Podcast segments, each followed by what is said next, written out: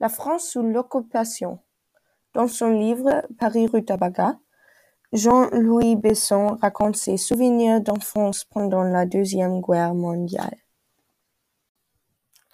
1981. La grande affaire, c'est de trouver à manger. Il faut des tickets pour acheter ce dont on a besoin.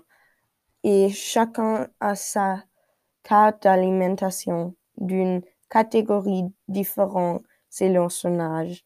Depuis jeûne pour les bébés jusqu'à vœux pour les vieux. Ma sœur et moi, nous comme j'ai de ce qui nous donne droit à plus de pain, de lait et de viande que les adultes. Et quand nous aurons 16 ans, nous serons, je crois, mais j'aimerais que la guerre soit finie d'ici là.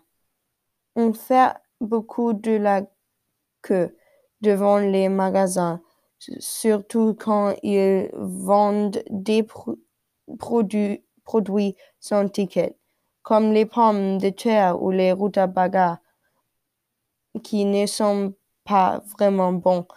C'est un légume blanc et qu'on donnait normalement à manger aux animaux. 1942. Nous avons un enfant en poste de TSF. C'est comme ça qu'on appelle la radio à la maison.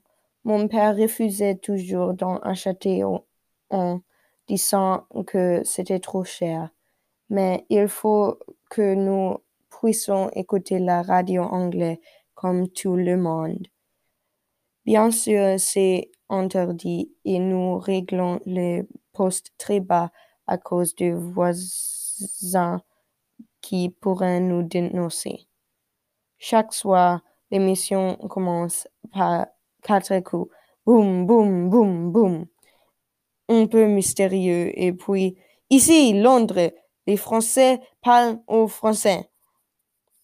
On nous dit que la guerre est loin d'être terminée et que les Allemands finiront bien par la perdre. C'est vrai qu'il y a à Londres un général français dont personne n'avait jamais entendu parler. Le général de Gaulle qui a demandé qu'on vienne rejoindre pour continuer à, se battre aux côtés des Anglais. Mais personne ne croit vraiment que, même tous ensemble, on pourrait gagner la guerre. 6 juin 1944. Les Alliés ont débarqué en France, en Normandie. Le soir, nous attendons avec impatience huit heures, l'heure de émission de Londres. Nous apprenons que débarquement l'était de l'était préparé depuis longtemps. Mais le secret a été bien gardé et les Allemands qui surveillent la côte se sont fait surprendre. Les combats sont très durs.